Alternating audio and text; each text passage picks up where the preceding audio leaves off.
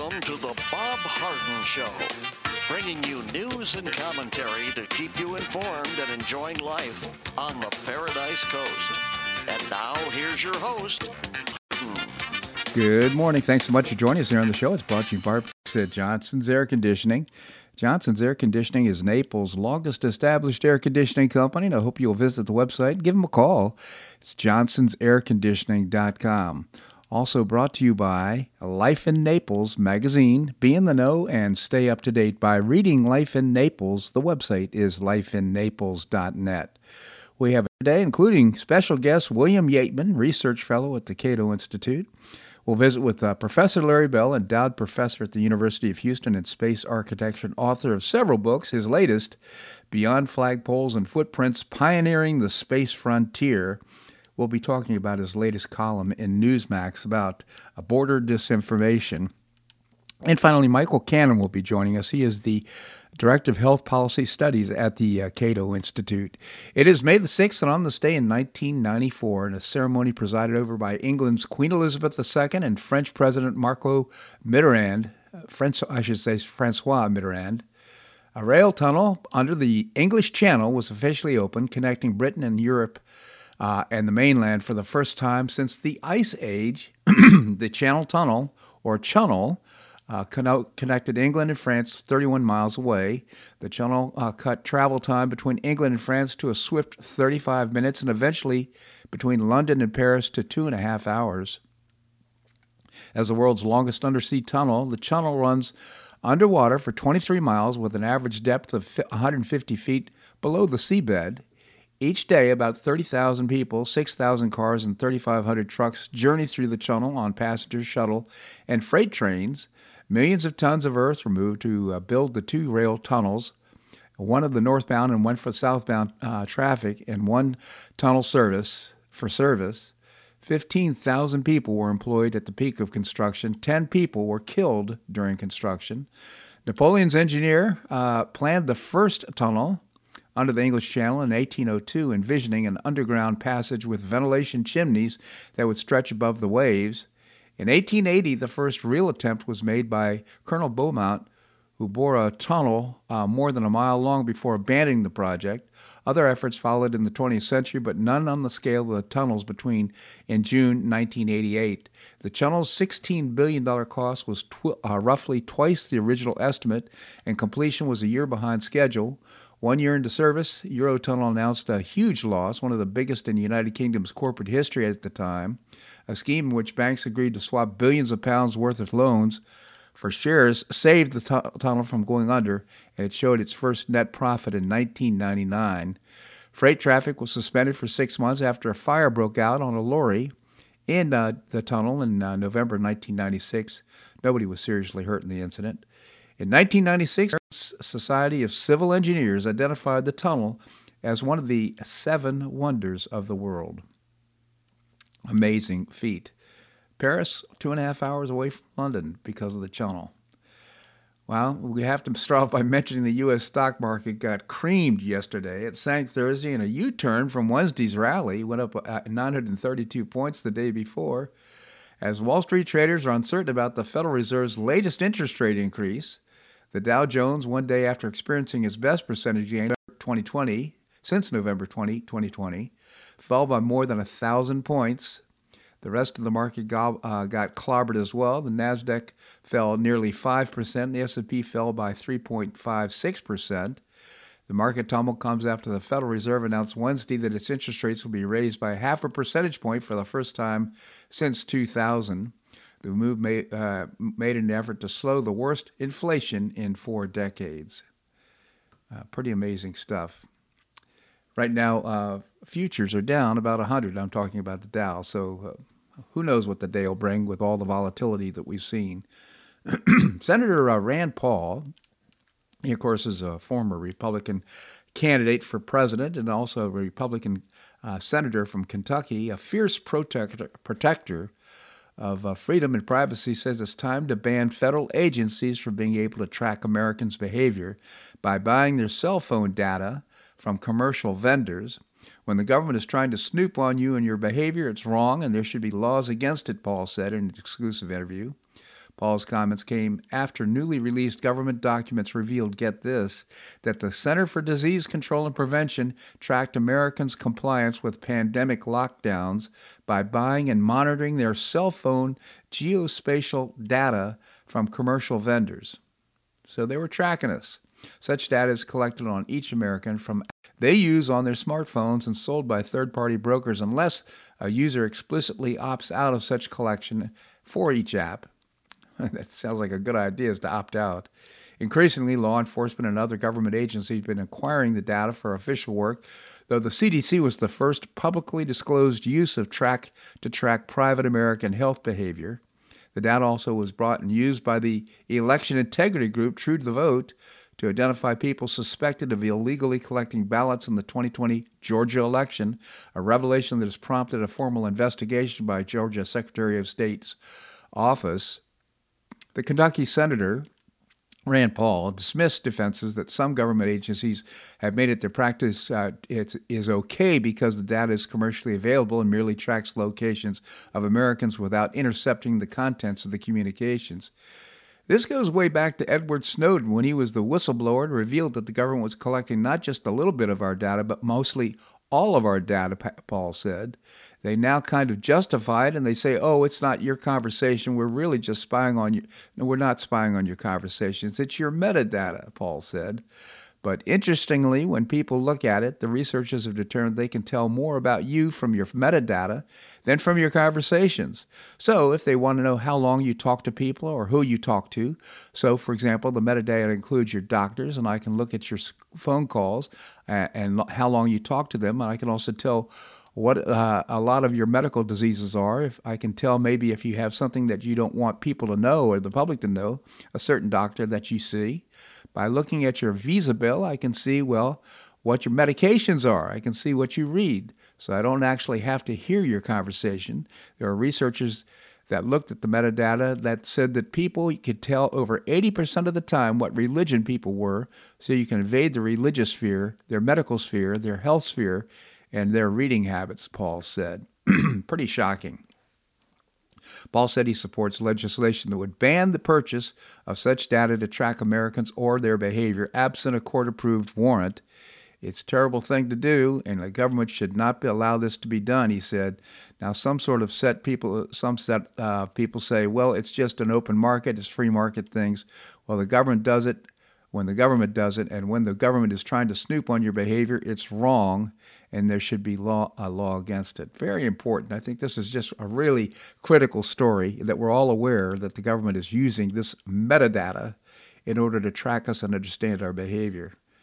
We created the government. The government is not our boss. We are the boss of the government, and it is we need to protect our freedoms. Thank you, Senator Paul, for, for this effort. Well, the Food and Drug Administration announced uh, yesterday that it will restrict the use of Johnson & Johnson COVID-19 vaccine to adults who can't receive MN- mRNA vaccines because of the risk of potentially life-threatening side effects with the Johnson & Johnson shot. The agency said the uh, COVID-19 vaccine can now only be administered to people ages 18 years of, and older who can receive either a Moderna, who can't receive Moderna or Pfizer vaccines, both of which use two-dose vaccines and use mRNA technology. J&J's single-shot vaccine uses uh, a different technology. People 18 and over can who want to receive the J&J vaccine because they would otherwise not receive a COVID vaccine can also get it, according to FDA's statement. The agency didn't elaborate. Now, why people would want to take the vaccine with these types of health risks, I have no idea. Makes no sense to me whatsoever but that's uh, just me, of course. Over the past several months, the FDA and other federal agencies have increasingly recommended the Americans get either the Moderna or Pfizer vaccines over the J&J vaccine. In December, for example, the Center for Disease Control and Prevention issued a recommendation that prioritized these vaccines over J&J. FDA officials, FDA officials said in a statement that made the decision to restrict J&J's vaccine after reevaluating the data on risk of life-threatening blood clots that may occur within 2 weeks of vaccination. We recognize that the Janssen COVID-19 vaccine still has a role in the current pandemic response in the United States and the global community, said Peter Marks, director of FDA's Center for Biologics Evaluation and Research. Our action reflects our updated analysis of the risks of TTS following administration of this vaccine and limits the use of the vaccine to certain individuals. That refers to thrombosis, thrombocytopenia uh, syndrome, I, am sure I mispronounced that, and a rare form of blood clotting. Now, I mean, they, these risks are way up, uh, and uh, the agency will continue to monitor the safety of the Janssen COVID 19 vaccine and other vaccines, they said. Well, how about this? COVID 19 vaccine was significantly associated with a 25% jump in emergency medical service or EMS for heart problems in 16 to 39 year olds in Israel, whose vaccination rate is among the world's highest, according to a peer reviewed study by MIT researchers. Repeat that. Uh, significantly, the vaccinations significantly associated with a 25% jump in emergency medical services for heart problems. That, according to MIT researchers. Published last week in the Nature journal Scientific Reports, the study found no association with COVID infections, however. While not establishing causal relationships, the findings raise concerns regarding vaccine induced undetected severe cardiovascular side effects and underscore the already established causal relationships between vaccines and myocarditis, a frequent cause of unexpected cardiac arrest in young individuals. I mean, you hear about these soccer players, people who have died, had nev- negative reactions to it. The research also adds more fuel to the legal and grassroots campaigns against compelled vaccination. An Italian administrative court deemed a vaccine mandate on nursing students unconstitutional, citing nearly 10,000 reported deaths from the various COVID vaccines in the European Medical Agency's uh, monitoring system. Can you believe that? Published in late March, the 53 page ruling only drew attention to the U.S. last week when an anti vaccine mandate group translated a portion. Uh, uh, the, Just the News ran uh, the ruling through the Google Translate, which said in part the report death counted exceeds the normal and therefore tolerable risk permitted under vaccine mandates. So more people were dying than is permitted, and there certain are risks. But uh, are these risks being disclosed to Americans who are taking these shots? An American airline pilot, Robert Snow, blamed his cardiac arrest six minutes after landing a 200 passenger flight April the 9th on his compelled vaccination in November. I will probably never fly again due to FAA health criteria for pilots, he said in a video from an ICU in Dallas. This is the actual result of a vaccine for some of us. He took the jab, and now uh, he was a pilot. Fortunately, he landed the plane before this uh, medical event, and now he's not going to be a pilot anymore. So, are we? Are these types of things being disclosed to people who are taking? Remember, this is an emergency use vaccine, and we don't really don't understand all the risks involved. Some people are having events within a week or two weeks after, but you know, some of these things can be delayed for years really a major concern. This segment of the show brought to you by the good folks at Johnson's Air Conditioning. Johnson's Air Conditioning is Naples' longest established air conditioning company. Visit johnsonsairconditioning.com. Also brought to you by Life in Naples magazine. Be in the know and stay up to date by reading Life in Naples. The website is lifeinnaples.net. Coming up, William Yeatman, Research Fellow at the Cato Institute. That and more right here on The Bob Harden Show on the Bob Harden Broadcasting Network.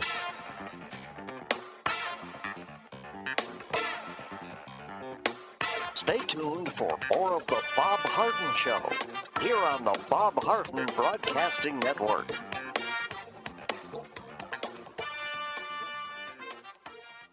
I'm Bob Harden, the host of The Bob Harden Show. One of my favorites for breakfast or lunch is Lulabee's Diner, providing great service, fabulous food, and a rockin' good time. Lulabee's Diner is a throwback to the 60s, complete with great music and a fabulous 60s decor. What I like best is a blend of great food, great value, and terrific service. Most of the friendly waitstaff has been part of Lulabee's for years. I enjoy the great choices for breakfast and lunch, and you'll find the menu has everything and anything to satisfy your taste. Lulabee's offers catering, party platters, lunch boxes, and more. Lulabee's Diner will quickly become one of your favorites for breakfast or lunch. No reservations are needed. Check out the website at lulabees.com and stop by Lulabee's Diner, open from 8 a.m. until 2 p.m. seven days a week. Lulabee's Diner in the Green Tree Shopping Center at the corner of Immokalee and Airport Pulling Roads. Stop by Lulabee's Diner for fabulous food and for a forever cool rockin' good time.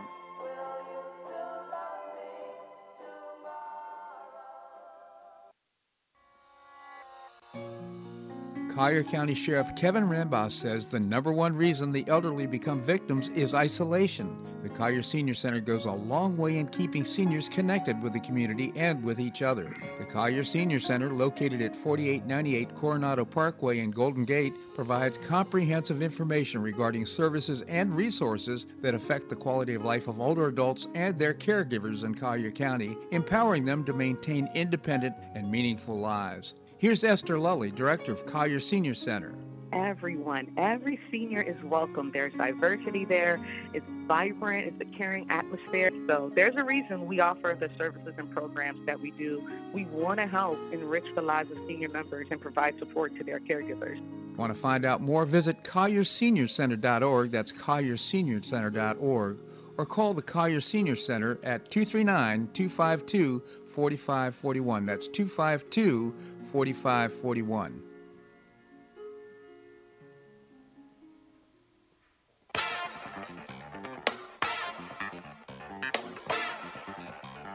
Welcome back to the Bob Harden Show. And now here's your host, Bob Harden.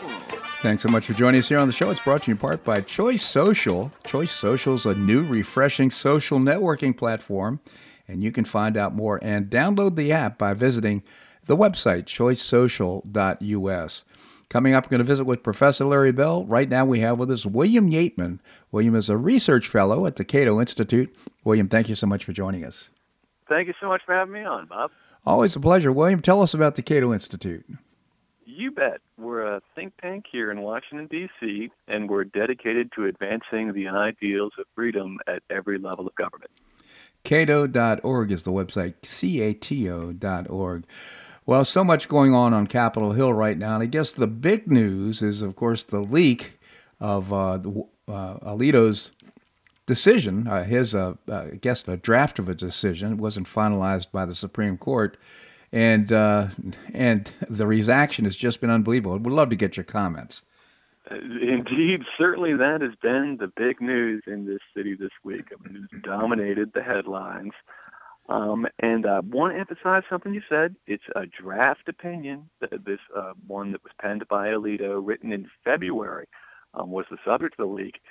So uh, a lot can occur. I mean, and that is to say, uh, we shouldn't. Uh, it's difficult to overstate that, that it still is preliminary and that this might change. Mm-hmm. Um, nevertheless, it has exploded heads um, uh, throughout this city um, uh, most immediately in the court itself. I mean, Chief Justice Roberts was seething, um, and this week uh, ordered an investigation into the source of the leaks. Um, what one, which I, I doubtless will will get to the bottom of this.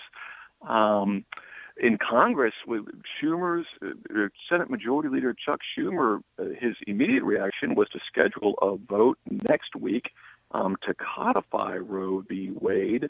Now, this is pretty silly because they the Senate took this exact same vote two months ago, mm-hmm. and he didn't have the votes in his caucus. Um, the, the fact is, West Virginia Senator Joe Manchin calls himself a pro-life Democrat. So um, Schumer's, I guess, scheduling a, a symbolic vote that he knows he's going to lose, and which will, I, I'll add, and this is something I've discussed before, put his more moderate members in a difficult position, um, make them take another difficult vote which is something uh, again I've noted noted this before that uh, McConnell never did when he was in charge when, mm-hmm. when he mm-hmm. was Senate Majority Leader. Um, the Biden administration, the, not much he can do. I mean, at this point, he has been uh, they've certainly been the on the offensive rhetorically. Um, and I guess they're hopeful that this will prove to be a big wedge issue, a big turnout issue in the upcoming midterm elections. Um, but I'll note on that recent polling by it was Politico where I saw it this morning that asked voters to uh, to rank their issues of priority, um, and evidently this came uh, fifth out of seven that that of uh, this matter of abortion. So one wonders whether that's going to resonate at the polls. Um, but it, it certainly has dominated the headlines, and Um, I guess that's the long and short of it. Yeah, that's the long and short of it. However, I mean, I think this is a the hail mary. And right now, things are going so poorly for this administration that, uh, to me, somebody in the Supreme Court, a, ju- a, clerk, someone has thrown their thrown themselves on their own sword in order to. They're making a personal sacrifice for the for the team, right? I mean, this is exactly what's because this this person's going to be disbarred, right? At a minimum. Well, depends on who did it. I mean, surely it could have been one of the 36 clerks that work at the Supreme Court, and that each justice has four clerks that you know do a lot of these opinion drafting. Mm-hmm. But it could have been someone in the printer's office. I mean, there, I think there was uh, 200 odd people that would have had access ah. um, to this document. So the jury's still out. I will take issue with your, uh, you know, lightly so and respectfully so, with your just calling it a principled relief. Um, the fact is, if the person had put their name to it, that would have been principled. I mean, if they'd stepped up to the plate and accepted the consequences of their action, I would have been very impressed by that. Um, uh, you know, because that would have been principled. Um, you know, not impressed necessarily in a good way or another way, but it, it would have been a more honorable way to act. Yeah. Um, but by doing this anonymously, um, but not terribly impressive in my eyes. Well, and, and uh, I, I, guess uh, thanks for correcting me on that because that's certainly not what I intended to say. I don't think it's principled at all. In fact, it's cowardly, in my opinion, and it's a political ploy. It's simply a, a way to try and uh, support the political agenda of to divert attention away, change the scent away from uh, inflation the border issues, all the things that are going on right now, hoping to be able to get uh, people to rally around Roe v. Wade? That I mean, I can't. And again, I'm loath. Abortion is an issue I cover, and I recognize it's a sticky wicket. But I can't argue with whatever their purpose was. It does seem to have been to rile people up. And yeah. again, I'm not saying it was from one side or another, but um, it does seem as though agitation was the goal, and that is you know that's terrible. That's just an awful, selfish act, and you know you hate to see it. Absolutely. So um, we, now that we've got the uh, Alejandro Mayorkas has proposed this from Department of Homeland Security, which, by the way, is the largest uh, security organization in the United States, right? I mean, and so he's decided to form this uh, disinformation board. Holy moly! and uh, he, he, is he is the source of most of the disinformation that's going on right now in these Senate hearings. What are your thoughts? Well, I always say this: uh, so we've got this Department of Homeland Security and uh, proposing a disinformation governance board. Um, and these terms are straight out of Orwell. I'm certainly not the first person to have noted that. I would say the big story here is that the Biden administration thought this was a political winner. I mean, this was something that Mayorkas crowed about in his uh, uh, congressional testimony a week ago. They thought this was going to be something that, that people thought was a great idea and rallied around. And, and uh, to the contrary, they were immediately lampooned, and not just by right of center folks. I mean, this caught a lot of flack from the left as well for just being sort of Orwellian and, and ridiculous sounding. Um, so, um, yes, the, the idea, the intent here, it sounds despicable Orwellian enough, but it also impresses upon me sort of uh, the, the not stupidity is too strong a word, but it, it took some backwards thinking for them to somehow imagine that this would have not gone over like a lead balloon. Well, not only it's almost a parody, isn't it? I mean, because of this yes. this woman that they wanted to know to appoint to the position, they've got so much video on the things that she said, which are strictly disinformation. So, I mean, talk about putting somebody in charge who's totally unqualified for the position. Pretty unbelievable. Unbelievable indeed, and, and yes, that they thought this was a good idea. And I'll note, yes, you, you bring up a great point about this, this Nina Jankowicz, who they had tapped to head this. Um, evidently, she was leading the charge to, to have all sorts of news organizations never mention, never cite the, this uh, Hunter Biden laptop issue, yeah, yeah. which I'm not going to you know comment on the substance of that, but I will say it was news, and it was certainly reported by the New York Post, and, and her role in that seemed to be to suppress legitimate information. So it is, uh, you know, everything from A to Z about this is, is fairly absurd and ridiculous. It, it is indeed. Before I let you go, any comments about we're beginning to see Gina McCarthy emerge again as another big player with the EPA. Uh, any thoughts about what's going on right now with regard to uh, uh, fuel emissions and that type of thing? Sure, you bet. So the administration just rolled out. This is the EPA and uh, the Department of Transportation jointly. Um, new uh, fuel economy requirements: 49 miles per gallon um, by 2026 fleet wide. And I would just note the crazy thing here um, would be the cost benefit analysis. They say this is going to increase, and this is according to the agencies that are proposing this rule. Um, they say it'll increase the cost of cars by $1,100 and save over the lifetime of the cars, save consumers $1,300. I mean, that's pretty close. $1,100 up front to save over, you know, 10 plus years, um, you know, $1,300 is uh, that doesn't sound like terribly good cost benefit analysis. I wonder if that even keeps up with inflation. Well, so I say, um, uh, prepare listeners for having smaller cars. Yeah. I mean, talk about uh, would they be safe? I mean, uh, would it be made out of balsa wood? You raise uh, an eminently reasonable um, uh, questions, and that's actually an issue that the administration has dodged because that was raised on the administrative record, the extent to which this will render our cars less safe. Unbelievable. Again, William Yeatman, Research Fellow at the uh, Cato Institute, cato.org. C-A-T-O is the website, cato.org. William, always appreciate your commentary here on the show. Thank you so much for joining us. Thank you so much for having me on, Bob. My pleasure indeed. All right, coming up, we're going to visit with Michael Cannon. Michael is the uh, Director of Health Policy Studies at the Cato Institute. We'll do that and more right here on The Bob Harden Show on the Bob Harden Broadcasting Network.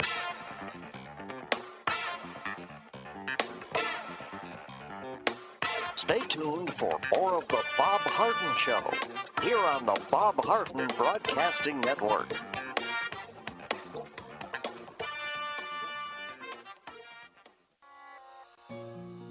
You suffer with chronic pain and discomfort? After back surgery, I had painful tendons and muscles and difficulty standing upright. On a referral, I visited Dr. Alec at I Am Designed to Heal, Naples' only vitality and longevity practice where acupuncture, medical massage, energy healing, and integrative holistic medicine are harmonized to create a one of a kind restorative experience. After only two visits, my pain began to dissipate and I could stand and walk more upright. It was amazing. I plan to continue my treatments to enhance my sense of well being. Don't suffer needlessly with discomfort and pain. Improve your quality of life. See for yourself and make an appointment by visiting the website iamdesignedtoheal.com. That's iamdesignedtoheal.com, or you can call or text Dr. Alec at 239 322 3817. That's 322 3817. Visit iamdesignedtoheal.com for an amazing, one of a kind restorative experience. You have questions about your retirement? Ameriprise Private Wealth Advisor Jason Nardella with Nardella Financial Group, a private wealth advisory practice of Ameriprise Financial Services LLC, can help. With the exclusive Confident Retirement approach, you'll work together to develop a retirement roadmap to get you where you want to go. Call Nardella Financial Group today at 239 325 1041. That's 239 325 1041 Office is located at 9015 Strada Stell Court, Suite 103, Naples, Florida. The Confident Retirement Approach is not a guarantee of future financial results. Investment advisory products and services are made available through Ameriprise Financial Services, LLC, a registered investment advisor.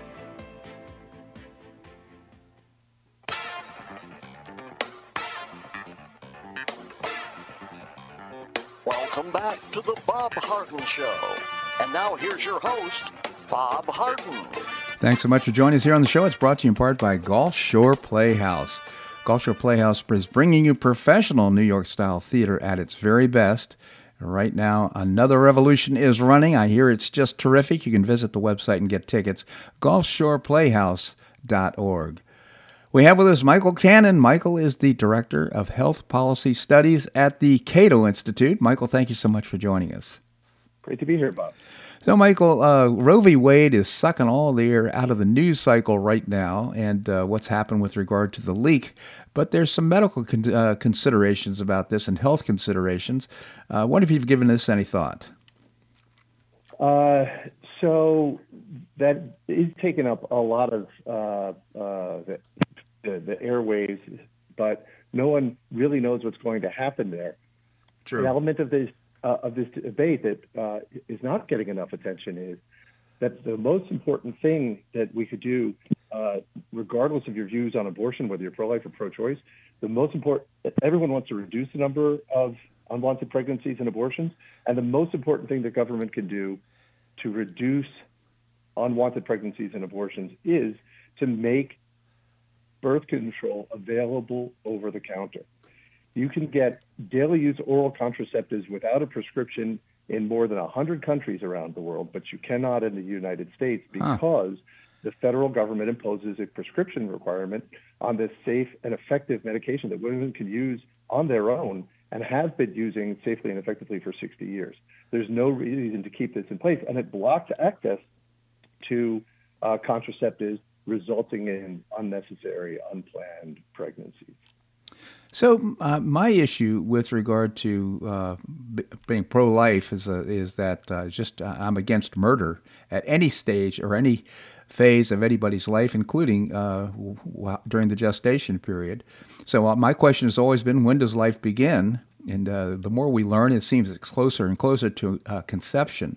But the, this birth control, this whole notion is that it actually prevents conception, right? It does, and that's why you know even people who are pro-life want to make uh, many people who are pro-life want to make birth control available over the counter so that uh, we can reduce the, the number of unplanned pregnancies. This should be an area of uh, broad agreement. Unfortunately, the leading bills in Congress, uh, both on the Republican and Democratic side, would not accomplish that. They really just sort of beg the FDA to give the issue consideration. Congress has the power to do this right now. Hmm. President Joe Biden has the power to ask the FDA to do this right now, uh, and that's what they should be doing. It would it would restore, partly restore, the right of uh, women to make their own health decisions because they wouldn't need a permission slip from a government-appointed gatekeeper to purchase the medications that they need and it would help diffuse one of the most contentious, divisive issues well, in the United States. There's no question that the uh, pharmaceutical uh, lobby is probably the strongest, among the strongest in the United States. Is the fact that it's a prescription drug right now to keep it more expensive and make it more profitable for the drug companies? Well, it, it, it, it does play a role. One thing that we found here at the Cato Institute is that when the Affordable Care Act or Obamacare required uh, insurance companies to begin covering all forms of FDA approved contraception. What happened to the prices of hormones and oral contraceptives is that they skyrocketed. Mm. Drug manufacturers can charge more when an insurance company is paying than they can when the consumer is paying. Hmm. And so, if Congress or the FDA moved contraceptives to over the counter status, just re- removed the government required requirement that you have a prescription. The manufacturers can still require it. But if they just did that, more manufacturers allowed consumers to purchase these drugs without a prescription, the prices would likely plummet. That is what has happened when the FDA has removed prescription requirements for uh, drugs in the past, drugs like Claritin, when they went uh, uh, off. Uh, when the FDA removed that prescription requirement, the prices fell. Uh, anti-heartburn medication, same story. And the same would happen with oral contraceptives, which would uh, bring them within the reach of more and more women and uh, as I said, reduce the number of unplanned pregnancies. Okay, so this brings me back to the point again. Uh, I would imagine the resistance comes from uh, the uh, pharmaceutical lobby, big uh, big pharma, uh, because they would like because that obviously would reduce their profits, wouldn't it? It uh, it would appear to do so, and oftentimes when uh, we at the Cato Institute advocate eliminating government-imposed prescription requirements, it is pharma that pushes back. Yeah. That happened when we had an event on Capitol Hill advocating making naloxone available without a prescription. This is a completely safe and effective drug that does nothing except for reverse uh, opioid overdoses. It saves lives from opioid overdoses. We're in the middle of an opioid overdose epidemic, and yet you need a prescription. The FDA says you need a prescription to get this extremely safe, life-saving drug. When we had the event on Capitol Hill to advocate this idea, we were contacted by multiple lobbyists from the pharmaceutical companies hoping to press their uh, the manufacturer of uh, the most common naloxone product hoping to press their case that this should remain prescription only. You would think they would want it to be available over the counter so they could sell more of it, but the what's happening is they can charge much higher prices if it's prescription only because then insurance companies purchase it more often and they can get higher prices out of insurance. This is just wrong, Michael. I mean, they're, they're supposed to be in the business of uh, providing health care and, and uh, services to people so that we could extend life and have happier lives, pain free lives. But it seems like uh, the antithesis, it's the antithesis of, of uh, providing good health for us. These drug companies are getting in the way. One of the reasons that you, you don't want the government involved in healthcare yeah. is because the people who provide medical care are going to have the most influence over the decisions the government makes, and they are going to bend those decisions in ways that favor them at the and enrich them at the expense of patients and taxpayers. And this is a prime example. The fact that the government has the power to say you need a prescription from a government appointed gatekeeper in order to access these medicines gives pharmaceutical companies the power to uh, to to raise prices and charge both consumers and taxpayers more, which reduces access to necessary medication. This is, uh, I didn't know where this conversation would end up, but this is just shocking information to me, uh, quite frankly, Michael. I'm just, it's just so appalling. What are the possibilities of passing legislation with to support your idea? So, both Republicans and Democrats in Congress pay lip service to the idea of making um, oral contraceptives available over the counter. Uh, one hopes that this could be an area of bipartisan agreement. Uh, I'm, I'm, sorry to report that uh, even though there's uh, uh, there are some folks on the left who are pushing this idea, uh, some women's rights groups who are. There are not there are not as many people on the on the right who are advocating this idea as as should be, but it really serves multiple goals of the conservative movement. One of them is to reduce government influence in our lives, let people make their own medical decisions. Uh, but it would also reduce the number of unplanned pregnancies. yeah. You know what? I think every time we have a vote on any kind of legislation, we should have some sort of a listing of the uh, contributions f- for the campaigns and the financial support from, from companies in that area of, uh, of uh, our, our lives. I don't know. Somehow, some way, you have to embarrass these people into doing the right thing. Michael Cannon, again, research uh, director of health policy studies at the Cato Institute. CATO is the website. Michael, always appreciate your commentary here on the show. Thank you so much for joining us. Anytime. Take care, Bob. Thank you so much, Michael. All right, coming up, we're going to have more here on the uh, Bob Harden Show on the uh, Bob Harden uh, Broadcasting Network.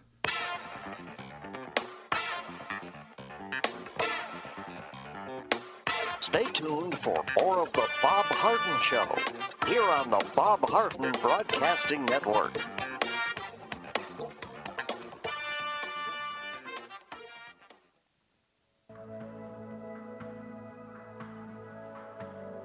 Do you suffer from joint pain in your shoulders, hips, or knees? I was suffering from debilitating pain in my knees on a referral, I saw Dr. George Markovich with the Institute for Orthopedic Surgery and Sports Medicine. He successfully treated my symptoms and pain for several months. Finally, having exhausted all alternatives for pain management, Dr. Markovich and I agreed that surgery was my best alternative. Dr. Markovich replaced both of my knees in 2006, and I now have full range of motion in both knees, and I have no pain. I now play golf and exercise free of debilitating pain in my knees. Don't suffer needlessly with joint pain. Call orthopedic surgeon Dr. George Markovich with the Institute for Orthopedic Surgery and Sports Medicine at 482 5399. That's 482 5399. He did a great job for me and he'll help you too.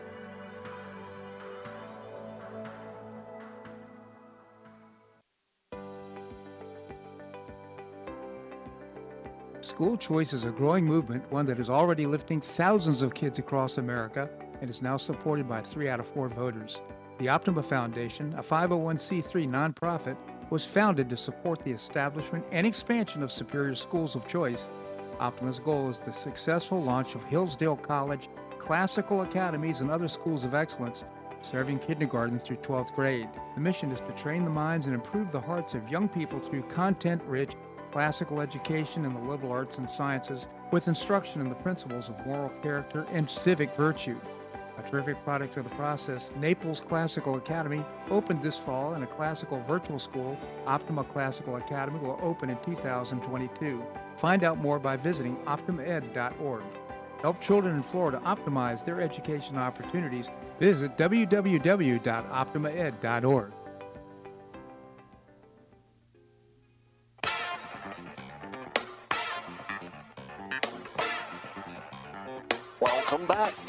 Bob Harden Show. And now here's your host, Bob Harden. Thanks so much for joining us here on the show. It's brought to you in part by the Foundation for Government Accountability. I proudly serve on the board. Terrific organization, and they do some terrific things. Among them, uh, creating policies and programs to get able bodied folks off of welfare and back to work. It's a moral imperative. And you can find out more by visiting the website thefga.org. Thefga.org. Coming up, we're going to visit with Larry Bell, professor, endowed professor at the University of Houston in space architecture and author of many books. His latest, co written by Buzz Aldrin, Beyond Flagpoles and Footprints Pioneering uh, the Space Frontier. Have you seen Dinesh D'Souza's uh, new movie? It's called 2000 Mules. Well, it's going to be a blockbuster, and I believe it's available today. He didn't take any chances with his new documentary, 2000 Mules. The conservative filmmaker leaned on free speech friendly platforms like Rumble and Locals.com to ensure his provocative challenge to election integrity got a fair hearing. 2000 Mules may be the most convincing and explosive evidence that the 2020 presidential election wasn't as fair as we've been told, as we've essentially keeping our boat away from the reef of censorship, uh, D'Souza says of his big tech strategy. It's a high price and this is the most censored topic in America. I don't know if you've seen D'Souza's previous movies, but they are fantastic. 2000 Mules enjoys a limited theatrical release. It's going to start it on May the 2nd before a virtual premiere uh, tomorrow. It's actually tomorrow, May the 7th. You won't find much about it, though, in via D'Souza's Facebook, Twitter, or YouTube channels, despite his large followings on each. I didn't put the trailer up on Facebook, he says. If I do, it'll be banned. Have you seen the trailer? It's really interesting. He's hopeful, however, that the 2000 Mules can thrive in a new, freer speech environment on Twitter following its release purchase by Elon Musk, his recent purchase by Elon Musk, calling uh, Musk Twitter a liberated platform evoking Eastern European after the fall of Berlin Wall. He says, I feel the excitement. D'Souza knew any statement let alone an entire film questioning the security of the 2020 presidential election, triggers big tech censors. Even former President Donald Trump's chat touching on the subject with the Nelk Boys earned a YouTube ban. D'Souza's film leans heavily on geo-tracking data from cell phones and uh, videos collected by security cameras to show hundreds of mules who stuffed ballot boxes at odd hours of the day in critical swing states during the 2020 election cycle. These quote unquote mules traveled from box to box between visits to nonprofit groups in their elaborate journeys in the weeks approaching Election Day. D'Souza's film doesn't share the names of these groups for legal reasons, he says. Some mules came from states outside the polling places in question. Others visited more than 10 different nonprofits before their workdays were done. They often uh, toiled late at night and took pictures of themselves dropping off fistfuls of ballots, possibly to prove to their benefactors they performed the task in question. Others are shown wearing blue surgical style gloves while dropping off the envelopes, only to dispose of them seconds later. The Houston based True the Vote, which formed the 2009 supplied geo-tracking data for D'Souza's film. The organization hopes to restore confidence in the U.S. election system, which took a sizable hit of course, uh, after the fallout from Joe Biden's 2020 victory. D'Souza knows that many Americans, especially conservatives, want to move past questions of 2020 election and all that chicanery. He can't help but wonder if the mules in question cost President Trump a second term. The ramifications are considerable. If its evidence holds up, we're in uncharted territory, he says, citing accusations of voter fraud in John F. Kennedy's victory over Richard Nixon in 1960 as child's play by comparison. D'Souza's films uh, are often like conservative op eds, brimming with rough and tumble charges against the left. 20,000 2000 Mules is different, taking an investigative approach to the subject. The real world consequences of this evidentiary trove detailed in the film are unfolding in Georgia, among those swing states, where the State Elections Board and Secretary of State Raffensperger have investigating are investigating potential illegal ballot trafficking during the 2020 election cycle. Biden won there 49.5% to 49.3% in 2020, defeating Trump by fewer than 12,000 votes in the long, uh, reliably red peach state. Uh, D'Souza brings a curious uh, baggage to 20,000 Mules. Not only are his previous films, Death of a Nation, Trump Card, brimming with conservative sharp elbows, President Trump and pardoned D'Souza in 2018, 2018 for illegally contributing $20,000 to a New York politician. He wants audiences to put aside his ideological his ideology.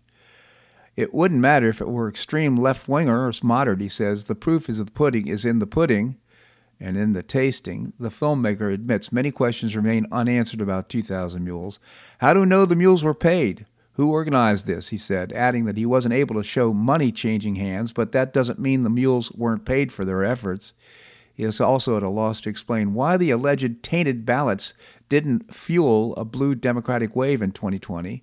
Perhaps he muses people weren't comfortable with election chicanery, but did the bare minimum required to keep the fascist Trump out of the White House, quote unquote fascist. President Trump has seen 2,000 Mules and gave it his approval, but most Republicans in D.C. haven't screened the movie yet. I wouldn't be surprised if they didn't hear about it very soon, uh, D'Souza said. Uh, following the, its premieres, the filmmaker says the movie will shift it to digital downloads via uh, salemnow.com and locals.com, the latter a free speech hub created by pundit and author Dave Rubin. D'Souza thinks his critics will cling to the notion that the votes stuffed into those ballot boxes were ultimately legal, even if the methods behind them look shady. They're not going to be able to shut it down, he says of his critics. It's unstoppable. D'Souza predicts one significant fallout from 20,000 or 2,000 mules. The canard that the 2020 presidential election between Joe Biden and Donald Trump was the most secure election in history will start falling by the wayside if it already hasn't, he said. And it certainly will. Unbelievable stuff. Uh, I hope you will see 2,000 Mules. I plan on seeing it tomorrow. I think there may be a cost involved, but irrespective, whatever it is, D'Souza's done a great job for us and a great service.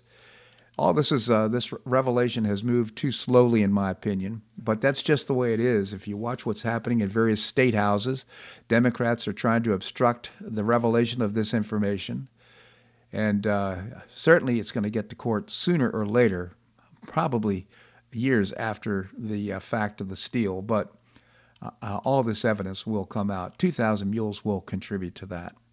All right, coming up, Larry Bell, endowed professor at the University of Houston in space architecture, that and more, right here on The Bob Harden Show on the Bob Harden Broadcasting Network.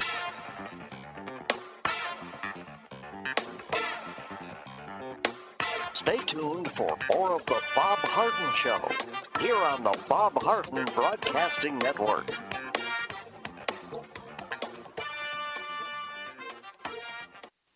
You have questions about your retirement? Ameriprise Private Wealth Advisor Jason Nardella with Nardella Financial Group, a private wealth advisory practice of Ameriprise Financial Services LLC, can help. With the exclusive Confident Retirement approach, you'll work together to develop a retirement roadmap to get you where you want to go. Call Nardella Financial Group today at 239 325 1041. That's 239 325 1041 Office is located at 9015 Strada Stell Court, Suite 103, Naples, Florida. The Confident Retirement Approach is not a guarantee of future financial results. Investment advisory products and services are made available through Ameriprise Financial Services, LLC, a registered investment advisor.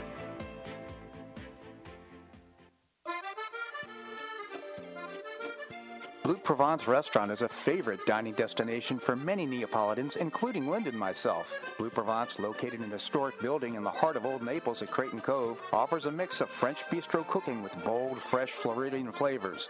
Experience award-winning cuisine at Bleu Provence and enjoy one of Florida's most extensive, eclectic, and fun wine cellars. Dining your choice of the popular Eden Bar, the intimate Courtyard Garden, or the beautiful Provencal Caribbean Dining Room. Enjoy a wonderful and memorable evening in a casual and relaxed atmosphere that includes a taste of Provencal hospitality. Bleu Provence is open seven days a week all year round.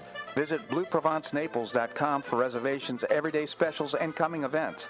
That's bleuprovencenaples.com or call 261 8239. That's 261 8239. Bleu Provence French restaurant in the heart of Old Naples.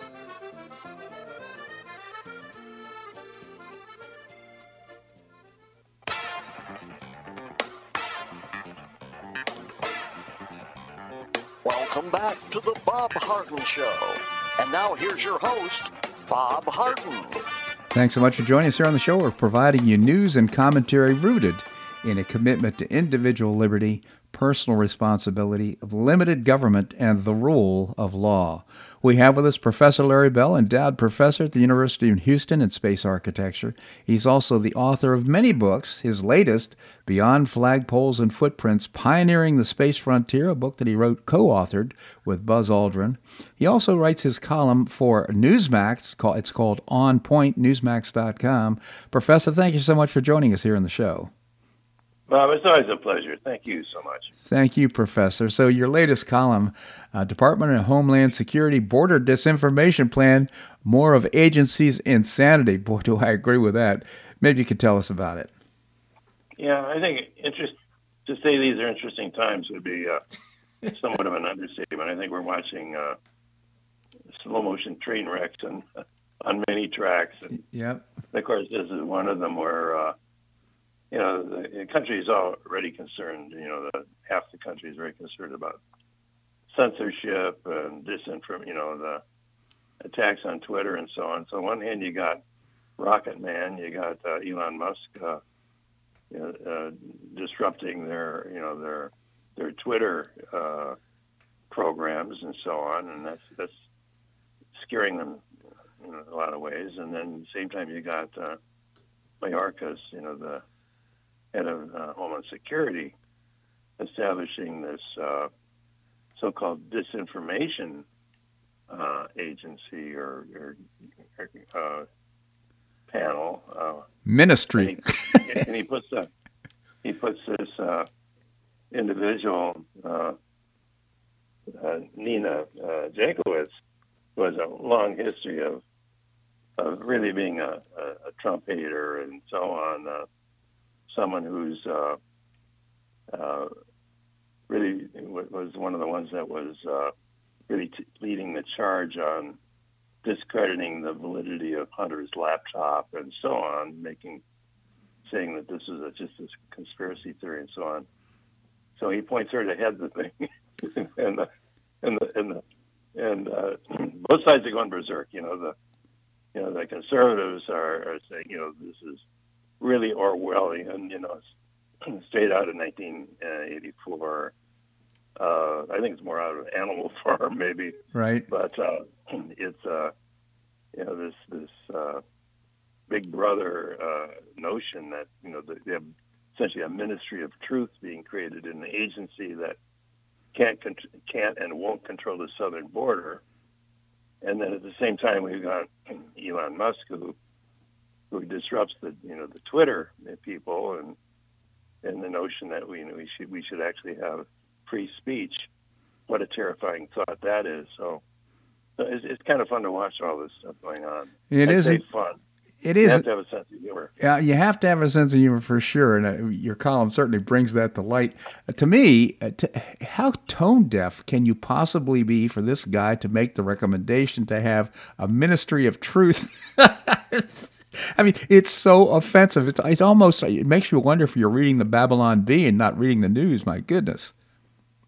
Well, that sense of self, that lack of self awareness is true in all of the programs where, you know, we've got we got inflation, so let's spend a lot more money and and, and that we don't have, and and let's uh, let's defund the police and and uh, let's let's have prosecutors that don't prosecute uh, crimes and and uh, and let's let's uh, let's open up the borders and let's let's transport people in the middle of the night to your you know neighborhood near you, uh, and let's uh, on one hand uh, uh, we'll get rid of uh, Title 42 because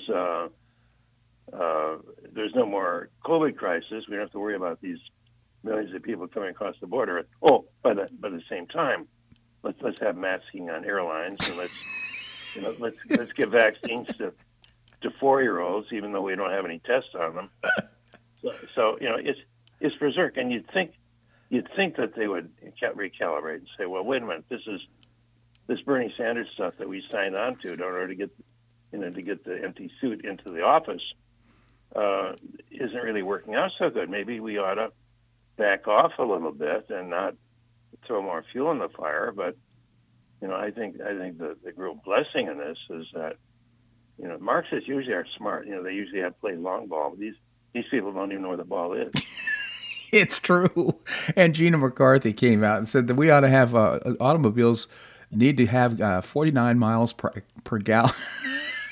it's, you know, it's so tone deaf, Professor. I just don't understand how these people can say with a straight face what they're saying and uh, expect the American people to buy it. Uh, you know, well, wouldn't you think? Wouldn't you think that they'd love Elon Musk because you know here's the guy that got all this government money, and I, I love Elon because you know he's he's such a he's such a good promoter, um, you know, and and and he gets a lot of government money, but at least he does something with it. You know, he can land a rocket on its butt, you know, and re, you know reuse it uh, for stage, and that's that's pretty damn cool. I'm a I'm a space guy, and and and but you'd think you know he's going to cover the. You know, you got Mary Poppins is singing. You know, Nina Jankowicz is singing Mary Poppins rendition of that. Yeah.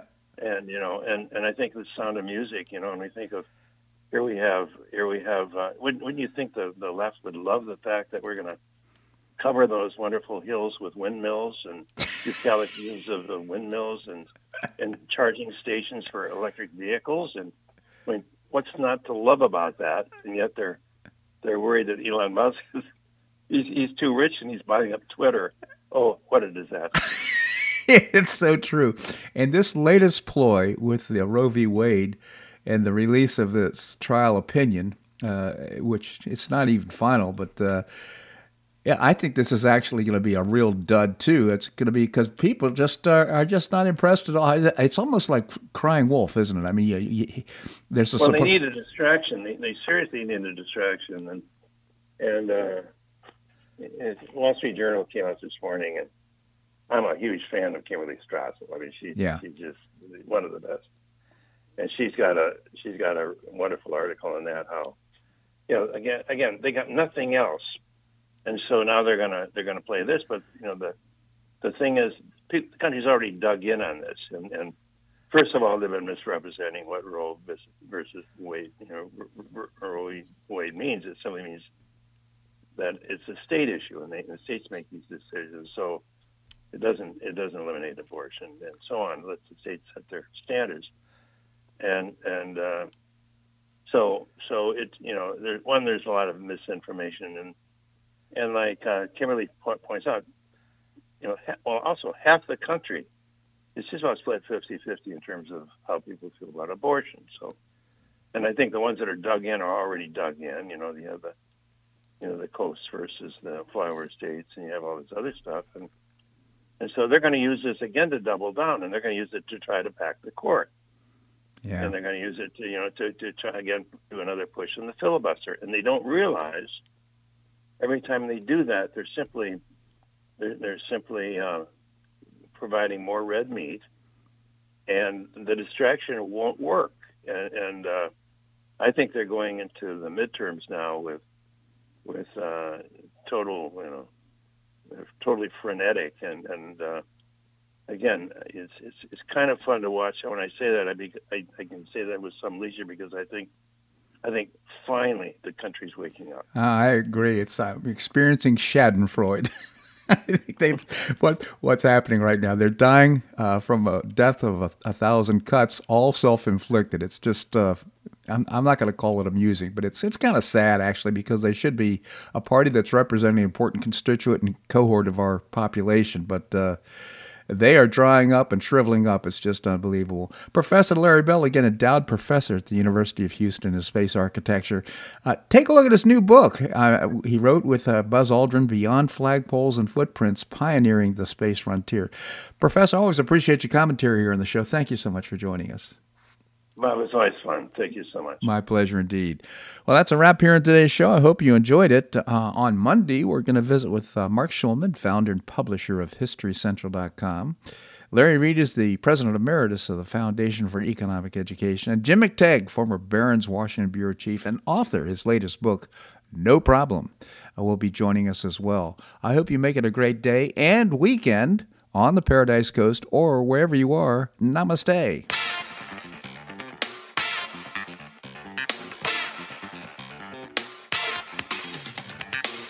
So much for listening to The Bob Harden Show on the Bob Harden Broadcasting Network. For more information and audio files of previous shows, visit www.bobharden.com.